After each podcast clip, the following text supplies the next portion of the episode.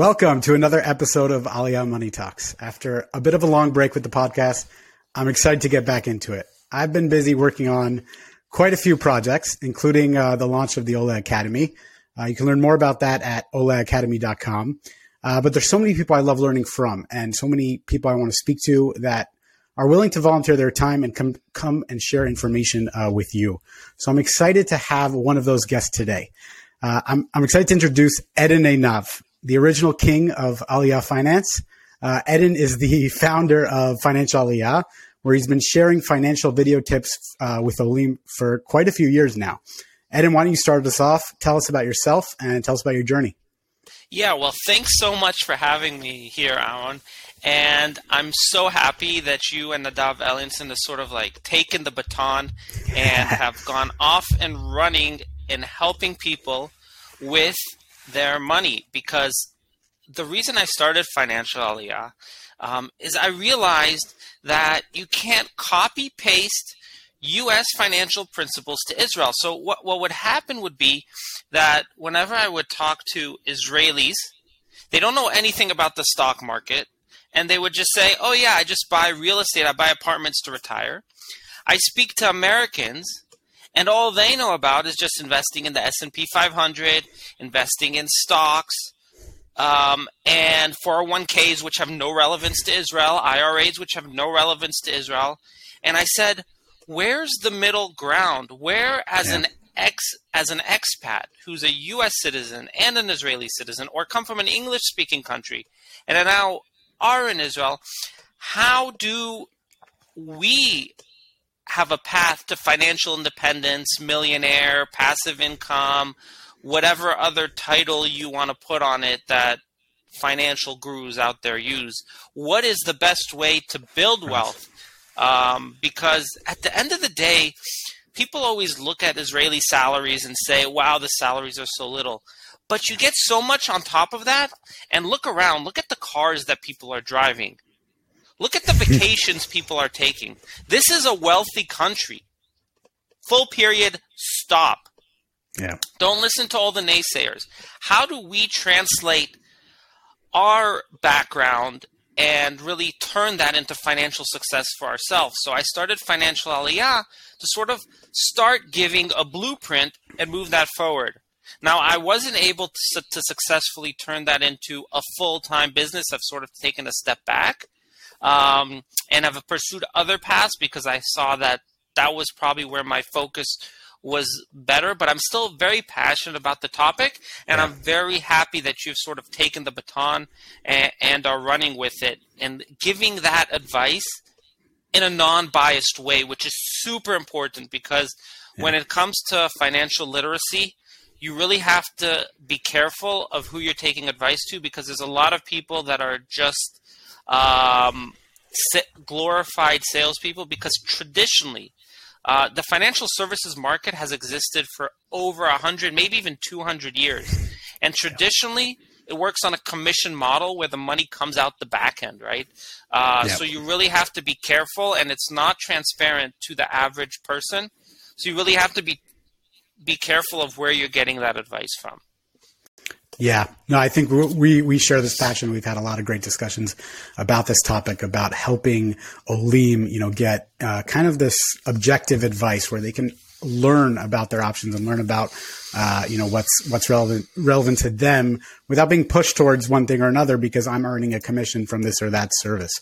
So I think that's great, and I think uh, so many people uh, benefit from your straight talk and your ability to to go ahead and, and tell it like it is. So I I'm looking forward to hearing some of that, and I also want to encourage you to keep making making videos whenever you get a chance over at uh, over at Financial Aliyah. I'll share I'll share a, a link to that in in the show notes. So one of the things we wanted to talk about is kind of what's the difference between a wealthy mindset and a poor mindset? How do you break that down? You know, give it to me in a nutshell. You know, I've been, you know, Elon Musk just bought Twitter and everyone's talking about it eh, on on on Twitter and in in the world and and the and and he has his haters and he has the people who who really like him. But the one thing that you'll notice about Elon Musk is vision. He's always looking at that large scale mission of what's the future and how can my companies take us to that future and that's what people buy into. And I think in a nutshell that's what a wealthy mindset is about. Are we living paycheck to paycheck and when we're making financial decisions all we're checking is whether the cost of X purchase will fit in with our monthly personal cash flow? Will I be able to buy this car and pay for it every month and not be in minus every month? Or am I buying this car as part of a larger financial picture to really build wealth long term? And does that fit into the long term vision? So, regardless of whether we get into an argument of leasing versus buying or um, renting versus owning, whichever decision you make is fine. Don't lease. but um, it's more a question of are we being strategic? Is the decisions we're making today going to help us get to where we want to be when we're 40, 50, 60, 70? Or is it just about I need a new laptop? I have a thousand shekels left over every month in my bank account, so I could do tashlumim of a thousand shekels a month. Because if we fall into this monthly cycle trap, um, trap what'll happen is we'll never be able to build for that long term. And in the end, wealth is about compounding interest. You know, there's a quote of Albert Einstein that Albert Einstein didn't even say. I think it was the greatest. Quotes. Yeah. the greatest wonder in the world is compounding mm-hmm. interest. Right. That's how you build wealth. There's two ways. Yeah. There's only two ways to build wealth. Okay. One is an exit. One is a big event. So if you're gonna hit the lottery, if you have own a company that's gonna have a significant exit, or you have a big inheritance that just ends up by you, that's one yeah. way to build wealth. The other way is to save, con- invest consistently, and over time that'll grow into a large um, amount of money. So I want to ask you, the viewers, think right now. Do you have any people in your family that if they die, you're going to get millions of dollars? If the answer is no, you have to go with the other option. Do you own a business that can turn into a huge business that's going to make you millions of dollars in an exit or going to cash flow you a significant amount of money. If that's not you, then you got to go the other way. And are you really really freaking lucky? I mean so lucky that lightning would strike you and you or you would win the lottery. If not, you got to just save and invest monthly. So let's let's drill down on that a little bit. You know, if we look at the actual monthly cycle, right? Somebody who's looking at budgeting, looking at cash flow, they're trying to figure out, all right, this is how I've been doing things up until now. I want this wealthy mindset, you know, built into my my day in, my monthly kind of cash flow cycle. How do I do that? What do I need to do? What what should I be thinking about? What's what's uh, you know, how do I adopt this this wealthy mindset approach? All right. So first thing you ask you have to ask yourself is is my shovel big enough? Am I as Dave Ramsey says, am I earning enough money? So if you're near the poverty line, um, you're you're really you're making 10 your family and you're making 10 12,000 shekels. It's going to be hard. I'm not going to lie. You need a bigger shovel. You need to make more money. Yeah. Um, but and and to those people, I would encourage you to skill up, try to look around. What kind of professions can I go into that'll make me more money? Um, don't just get pigeonholed and say, you know, this is my career. This is my career that I that I chose, and and I'm gonna be be stuck here. No, we're in the 21st century. You can reskill yourself and earn a lot of money pretty fairly quickly, but you have to be willing to put in that work. So, do you have a big enough shovel? Now, the truth is that most people in Israel, and especially Olim, Anglos that are highly educated, speak English natively, yeah. are making enough money. If you're making, you know, 15, 20, 25, 30,000 shekels a month, and your spouse is making 15, 20, 25, 30,000 shekels a month, your shovel is big enough because one, the savings rate out the gate with the pension Keren Hishtalmut is super high, around 25, 30%. So already that amount is going into your to your uh, monthly income. And um, the second the second thing you, you really have to think about is I just lost track. Get get back into it. You got this. refocus. Yeah, I mean the second if you're if you're kind of you've got that track where you're you're taking a piece of your your oh okay your yeah yeah every single month. Going. Yeah, yeah yeah yeah. So if the shovel is big enough, now let's look at the hole. Now yeah. everyone's spending is different because everyone has a different quality of life right? Some people like Gvina Levana, and that's good for them, but some people really want Philadelphia cream cheese. some people love kayaking, but some people really want a sailboat. So just make sure that your spending habits are in line with the amount of money you're earning. And then from there, it's just a simple calculation. Nadav Ellenson actually just put out a great post recently where he said that he speaking to a lot of families, and it turns out that he sees pretty consistent spending uh, uh, habits amongst middle class families in Israel.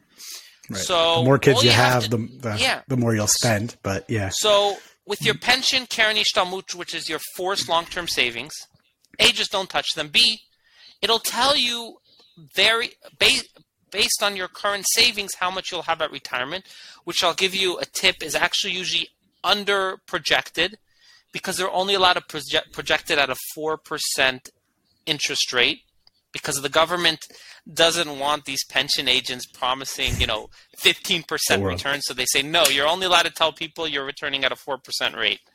Uh, and then that, that was just their way of dealing with it. So see how much you'll have there for retirement. And then what you have to do is say, okay, at retirement, this is the amount, but this is what I'm going to want to be able, these are the goals I want to hit. I want to be able to yeah. pay for my kids' college. Yes, no. I want to buy my kids apartments. Yes, no.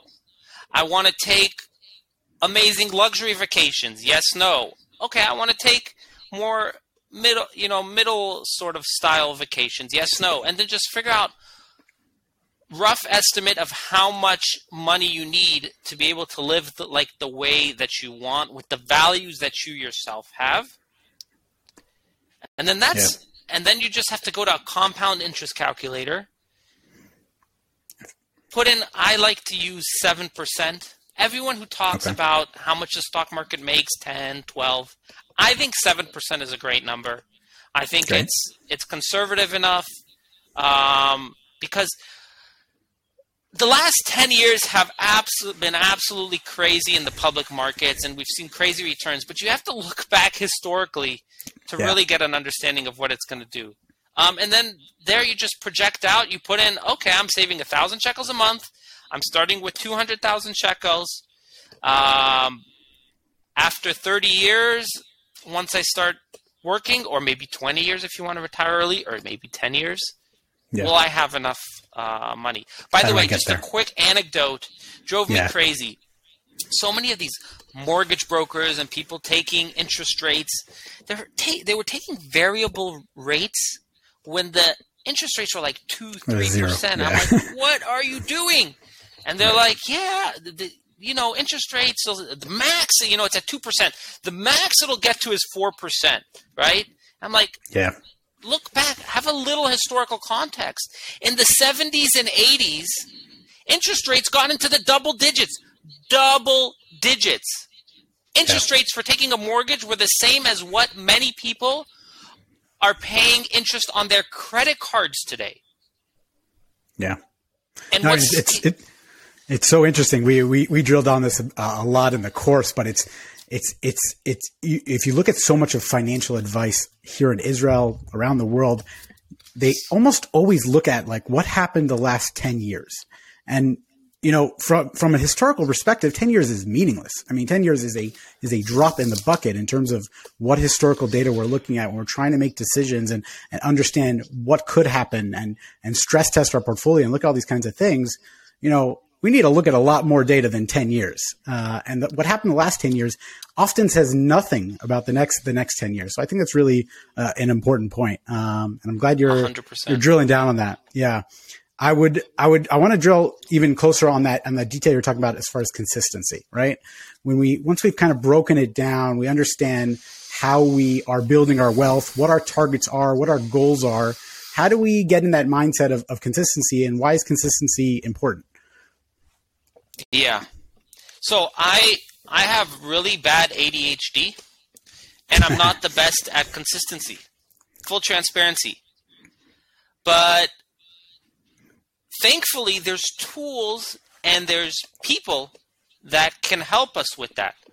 Um, first off, the reason why consistency is so important is because of compound interest. It's for two reasons. One is compounding interest. So you want to be able to make sure that you're investing consistently because I started Financial Aliyah like two, three years ago and now I'm two, three years older. Ah! Could you imagine? Like two, three years past like this. So what happens if you're not consistent? You're just gonna be passionate about, you know, I'm gonna okay now and start investing, and then you forget, and you boom, you wake up, you're 40 years old. And there's many people like that, and you could go in the groups, you can go online, and people just ha- reach a certain age, and they're like, "Damn, what have I, what have I been doing for 20 years? I was raising my kids, my wife was beautiful and now she's even more beautiful and i didn't put any money in retirement. So that's one reason that consistency is so important and just doing it having something set up where it's it's monthly and, and on another base on a consistent basis the second reason why consistency is so important is a really fancy sounding term which is actually a very simple concept called dollar cost averaging what dollar cost averaging basically says is that while within short periods of time, the stock market is like a roulette machine. Sometimes it's up, sometimes it's down. So when I could put in a dollar in the stock market, within a week or six months or a year, that money might go up, that money might go down. Did I hit black? Did I hit red on the proverbial roulette machine? But over time, historically, the stock market will always go up. The reason the stock market will always go up is because our financial markets, the financial system, is designed in such a way that it has to grow. If we sort of go off track, the same reason why Europe is begging people to have children. Begging, paying for vacations, go to hotels, do what it takes to have children. Because the social financial system is based on the future nest egg being bigger than the current nest egg current. in order to pay for the way the financial services work and we you know economists can go deeper into that but that's all we have to understand for this and in yeah. order to make sure that we're not playing roulette with our money, did I hit black? Did I hit red? Put your money on black. Um, we invest over time. So every month we put in X amount every month. Let's say you're investing $10 every month. So over time, regardless of whether we're investing at a time when the market's going down or going up, we will catch that upward trend, and we're guaranteed mathematically, statistically, to make money and not lose money. Right. So if if we you know we look at this historical context and we we understand how it benefits to be a stakeholder, to be an owner of of the global economy, and and and really to invest you know, that does sound great, but part of me kind of thinks, why not just keep it safe in the bank? When I'm taking all this risk and I'm looking at what's going on with the news and the interest rates and all these kinds of things that are scary, you know, why don't I just avoid the crashes and keep the money safe in the bank? So, if you would have asked me this question a year ago, I would say the answer is we all know the answer is inflation. So, people would ask this question a year ago two years ago, and it would just Yeah. go over their head because they didn't feel it. They didn't believe it. But right? now, right now, I can give you this answer, and our viewers will cringe. They will feel it because have you noticed that when you go to the supermarket, everything got more expensive? You're buying a car, everything got more expensive. The gas went up. So the financial market, the the the the the the, the banks actually want the currency to be worth less. They want your dollar to go less. And it's built into the system that something costs a dollar today, next year it costs a dollar and two cents. The year after that it costs a dollar and four cents, so on and so forth. And when you leave the money in the bank, it becomes worth less. And sometimes it's over a short period of time it's hard to see that, but actually recently it's been really easy to see that. And just a great example of that. If anyone here has parents, think about how much money your parents paid for their house.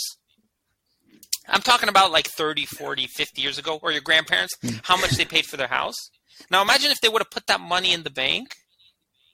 How much would that money be worth now? What can they buy with it? Or if any of your parents told you, "Oh, I invested in Disney stock. I invested in uh, GM. I invested in Ford, or, or any of these really, really, really old P- P&G, like any real old hardcore blue chip companies." Now think about what that money would buy you today, and that sort of gives you an idea of why it's so important to invest and not leave the money in the bank, and make sure that inflation is not stealing our hard-earned money. Oh, and plus, Yeah. even if you were just pegging the inflation, because of the way compound interest works, you could actually make more than inflation. So, for example, if you just just think about this, if you could somehow live three, four, five hundred years, um, and even if you made like minimum wage and you just put aside like 10 shekels a month, you would literally in like a couple hundred years be like billionaires. I actually had this crazy idea, which I want to do. years. Yeah, I, Yeah. I actually want to do this. Maybe I should set up a fund. If I put like just a hundred thousand shekels into a fund, but I said that it's going to be invested in the S and P 500 or some kind of index. Now, I have to make sure that it's a company that'll still be ar- do it in such a way that it'll be around in a thousand years. So I'm not sure, or like you know, I need a I need a good lawyer to come up with contingencies. What happens if Vanguard closes in 300 years? Um, but invest this 100,000 uh, shekels Shaka. for yeah for like 300 years and then only then it will go into a trust controlled by the son the my direct descendant of the son of the son of the son of the son of the son you know come up with something that'll literally that could literally be billions of dollars um, it sounds like a great experiment. I'm not sure how well it'll go with your uh, Oh. with your ADHD, but uh, Yeah. it sounds like a great. yeah this is the sounds real like a lot of fun. and by the way you know Real someone long-term. you know someone who did this Benjamin Franklin, no? Benjamin Franklin, exactly. yeah. And he did exactly that. And a couple years ago, look it up. He City paid out to the yeah. city of Philadelphia, to the public schools, to the libraries. I forget how much it was. I don't want to say. It was like Yeah. tens of millions of dollars. How how cool is that? How freaking cool Right. is that? Right. So if we kind of, I guess, break this down more, on one hand, we we talked about how we don't necessarily want money sitting in the bank. That's not for the short term uh, because of the risks of inflation, which we can all really feel right now. We also talked about our high savings rate uh, that Israelis naturally have with par- with with pension, keren shtamut. You know, how do we how do we kind of balance that? Do I need to be investing more? than I'm already investing when it comes to my, you know, I've already got a big chunk uh, and a high savings rate. Do I need to be doing more or not? How do I how do I approach that subject? Well, do you want more? Are you happy with what you have? Do you need more? Um, are you underinsured? So that's where you have to look at your quality, your style of living, your spending habits, um, and whether and what are your goals. I personally want to get rich because I see what that the opportunities that unlocks Um, I see how beneficial that is to society. I see how amazing that is for the impact you can have in the Jewish communities around you, in the positivity you can push through philanthropy. So for me, that's important. For you, that might not be yeah. important. But even if it's not, even if you say, I checked my investments through my and pension, and based on my quality of life, I'm going to have enough in my retirement. Um, and I don't want more. I'm happy living how I'm living. Great. Awesome.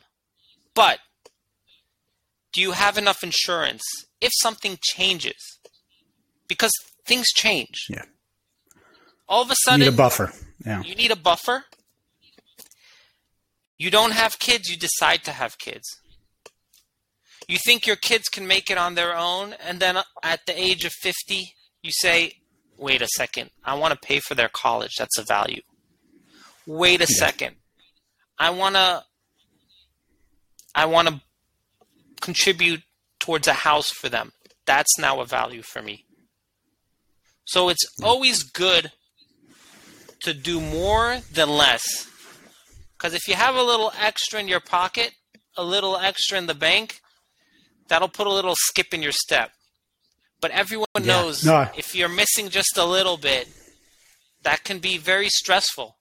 A major cause of divorce and marriage, I'm just taking this to like the extreme, is Dave Ramsey says this um, is financial instability because at the end of the day that's a real stress at the end of the day all this is about what's important right family community you yourself your your your leaving leaving a healthy and good i'm not some sort of philosopher but all this financial stuff is about doing things to take that stress away so you can really focus on what's important. Yeah. No, I think what what I'm hearing from you is kind of kind of summarizing this this topic on on on you know a wealthy versus a poor mindset where what wealth really is is control over our time. Wealth is control over our priorities uh, and the ability to prioritize what we want. Whereas maybe the poor poor mindset is outsourcing that control to somebody else, outsourcing it to our employers, and outsourcing it, uh, you know, for forever to to something else and putting it beyond our control. And the more we yeah. can build that independence and freedom, that's where we get this wealthy mindset and this this what what wealth does, which helps us prioritize what is ultimately most important to us and every single person that that's going to be different. Um, yeah, you know, I want yeah, I want to jump I in. expound on that a little bit. So you you were talking. You said outsourcing um, your financial decisions. Unfortunately, the way the system is set up, you can outsource your financial decisions and be okay. You won't be broke. But right. if you want a step above that, you have to use your critical thinking abilities. You have to use uh, take a little bit of effort and make the right decisions for yourself. Because the way the system is set up is to protect you. There's the government and the regulators. They'll make sure that no one will run off with your money. That you'll be sometimes, yeah, some most of the times. Um, I'm not talking about FTX here. But. Yeah, I'm I'm, ta- I'm talking about a guy who works middle class job. The pension agent comes to the office, pension, signs what yeah. they say, um, buys the insurance that they tell him to buy at the Coupa. You know, just does all the things that everyone's doing that you're supposed to be doing just as a normal functioning member of society, right? So yeah. if you're going to do that, that's just set up that when you retire, you'll have enough money to close, feed, and shelter yourself. But if you want more, which many people do, you're going to have to take control and actually understand what's going on and make sure that you're navigating the system in the right direction. Now, I want to even expand a little deeper into that and say that if you're going to take control, doesn't have to be an extreme. So people say, right. I don't understand the stock market. I don't understand investing. I don't understand financing, so I'll just go with the flow. When in reality, right. you can decide what levers you want to turn on, which cost more money from your potential maximum investment return that you can make in order to make things easier for you. For example, you can decide that I want to do things on my own. You know, every penny I put is going to compound and be worth 10 pennies later. So I want to make sure I'm saving as much as I can on fees. So for that guy, you open your own brokerage account. You open your own Kupat Gemel bin, Binihul Ishi instead of a pension. You buy your own insurance and you find which one's exactly the cheapest. You you manage your own Keren Hishtalmut and buy S&P 500 stocks with it. Great. Then there's the next guy who says, I, I don't actually have the time or the bandwidth for this, which is actually most people. So I'll pay a little bit. So I'll pay, pay a financial advisor. I'll pay a pension agent um, to, to actually make sure that the monthly the money's going in and being invested, but I'm gonna know that it should be in the S&P 500 track. I'm gonna make sure that I have the correct insurance and not overpaying for insurance or underpaying. Um, or you can have the person who then outsources absolutely everything, including the decisions, and then that's where it'll cost them.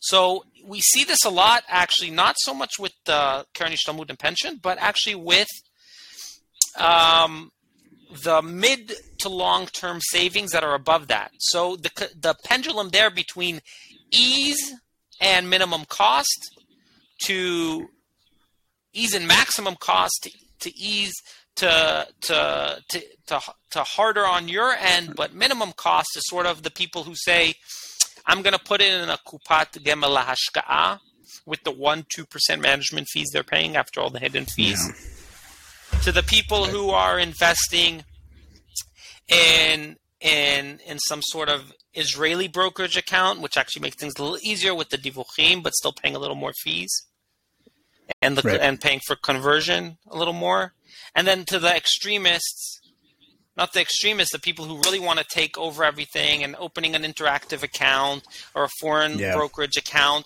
and making sure on the 30th of the month that they're then going into their bank and making the transfer. And then once it gets there, they're going to transfer from shekels to dollars. And then once it's transferred to dollars, they're going to buy the index fund.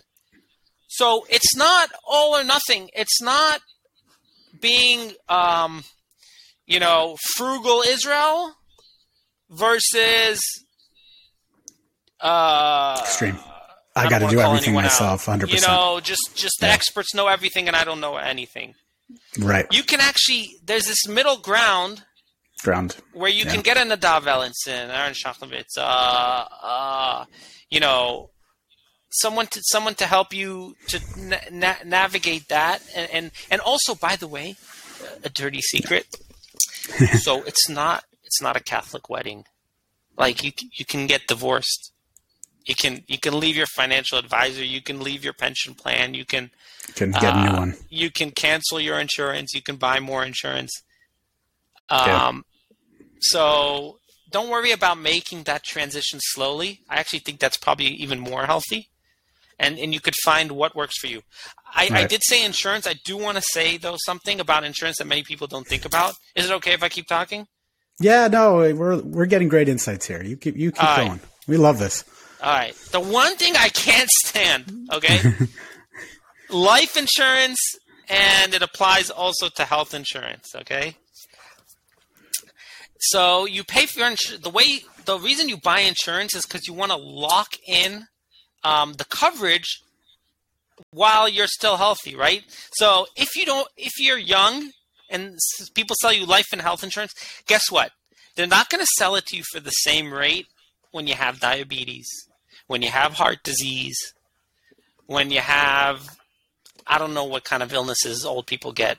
They get them. I'm young, so I don't know about them. Thank God. But they're not going to sell them for the same rate because your risk goes up, right?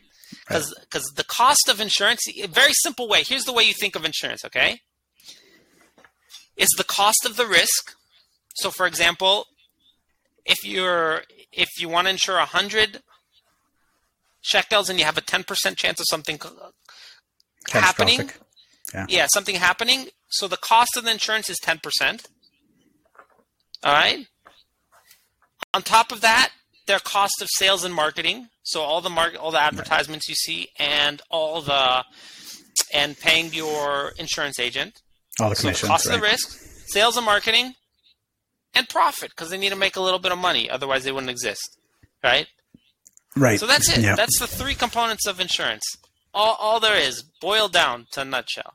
Um, so a lot of agents, the way the sales tactic they'll use is they'll say, "Oh, yeah, here's how it's going to increase, but I'll give you a discount for the first three years. I'll give you a discount for the first five years." And then you're like, "Oh, I'm paying so little. I'm paying half of what other plans would be paying." Yeah, but the whole point, the whole point of life insurance, health insurance, is to lock in the coverage for long term. And the only way to relock it in is if you stay healthy. So if you're getting a short term discount of a couple hundred shekels, but then you need to renew the plan in a couple years, but in those couple years, you have a risk of getting diabetes, cancer, heart disease, um, get a toe amputated, I don't know, finger in the bread slicing machine. Yeah. So that discount is not worth it. So d- don't fall for that dumb trick they use. I can't stand it. It boggles my mind. Random. All right. Hopefully, hope, hopefully you stopped a few people from making that mistake. But I guess just to summarize, uh, you know, a lot of what you're saying, um, it, it comes down to you don't have to do everything on your own. You don't have to expect to do everything on your own. Investing in something both you and I are very passionate about is is education. That being a little bit not not being a financial expert, not getting a master's in finance, uh, but being educated before you go into that meeting with with any advisor, before you approach uh, any of these issues, as you optimize your financial life. Education really pays a lot of dividends because then you understand uh, a lot more of what people are, are selling you a, a bag of, of junk versus what people are selling you, you know, quality information and how to approach this and get advice from people who have a lot more experience. Um, but, but, you know, only you know about yourself and only you know about your own personal financial situation. Yeah. And you're the best one to kind of evaluate things at the end of the day. So I think that's, that's really been, been a, a really great insights here. If you could sum it up, give me kind of one aspect, you know, we talked about insurance, but one aspect of personal finance in Israel that you think Olim find hard, find hardest to adjust to, you know, throw out one, one option. I mean, you've made so many videos uh, over the years Yeah. and so many different tips. Uh, if you find one that you think people really uh, find difficult when they get to I- Israel, what would you say? So, And how would so you yeah, approach you that? spoke about th- there's two things that you said that I really want to jive on. Okay. One is the marginal utility of knowledge of understanding how the f- investing works is humongous. So marginal utility is just a way of a fancy way of I don't know of saying that um, the by learning just a little more, you actually gain a lot more than the Right. other people Value. Yeah. value. Yeah. So just understand you're coming to a new system and just take the time to just learn how the system works. Yeah. If that's from the simple as how many vac- how many vacation days do most people get to how does the pension and Keren Hishtalmut work? How does what what are benefits at the job? Start from there. Start from really understanding what are the benefits that your job is giving you. Okay, Yeah. pension. What does that mean? How does it work? Keren Hishtalmut, what does that mean? How does it work? Because money is coming out of your paycheck going into this thing. You know, 18% of your base salary is disappearing into this thing every month. So just figure out uh, how it works, and that'll give you a lot. And then the second thing is realize that we're in a free market system. And just ask yourself, okay, these people who are giving me advice, who are doing things for me, are getting paid. No one's doing anything for free. Okay? Someone's paying them to help you. If they're sitting with you for an hour of their time, two hours of your time, think how much your pension agent takes with you. He's not doing this for free. And just Right. ask yourself, how is he being paid? Paid. Now it's fine that he's being paid, and it's fine that the model is set up for him to be in paid in a certain way, but just be aware of how he's being paid, because that will allow you to see through the bullshit.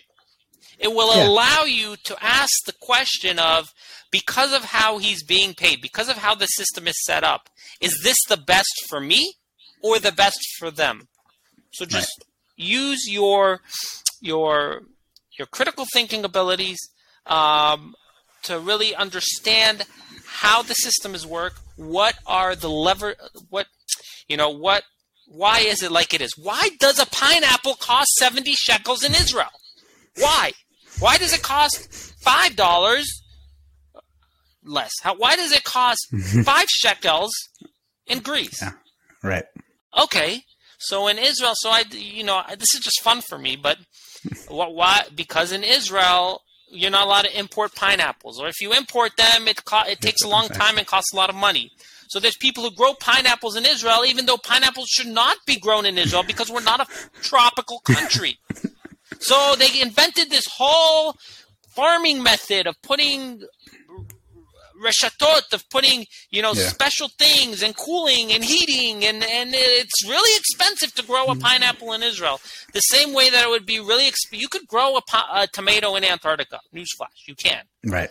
It's just you're gonna have to build a special little house for the tomato, and someone's gonna have to fly to Antarctica and water the tomato, and you're gonna have to test the soil and heat the soil so it doesn't melt. All right, sorry for ranting, but uh, just understand, basically understand how the system works yeah. and whether that's good for you or not good for you. And then that'll empower you to make the right decisions so that you are maximizing your wealth building and maximizing reaching your financial goals. Yeah, no, I think that's a fantastic. There's so many fantastic tips here. I think people are going to love this. They're going to they're going to enjoy it as well. I really in, enjoy your passion, and uh, I think everybody watching this can see how how passionate you are about this subject. I really appreciate you coming on and, and sharing all this uh, all this uh, more. Yeah. See a lot more from yeah. I just want to say, guys, guys, before you click off because you hear Aaron's like end of podcast ending. sort of like ending, listen to me, guys. Aaron he's doing this like from his soul. I also do financial aliyah because I really I, I don't make any money from it. I tried, but I didn't. But I could have, but I should have and would have. But Baruch Hashem, I'm doing really good. We'll get back to it. Yeah, um, no, but I'm doing really good, and and good you know you. I like I like the idea of keeping it as a passion project. Exactly, it's a little bit yeah. of an echo chamber because we put out these posts, and then and then I see you guys on the street, people that I don't even know come up to me. Oh, Eden, you're from Financial Aliyah. Thanks so much. It's awesome. Uh, and Aaron, I'm sure that happens to you too. But we yep. we make these posts, we make these these and and, and a we we don't know if it's resonating. We don't know if it's helping people because no one likes it, no one comments. so, guys, just help us get out of our echo chamber. chamber. Just throw a like. It doesn't cost anything. It's free so far. Maybe on Twitter, Elon Musk is going to make charge like it, a Harding uh, paid, but so far it's free. Leave a comment because that helps us know where we can navigate to help you guys even more. And guess what?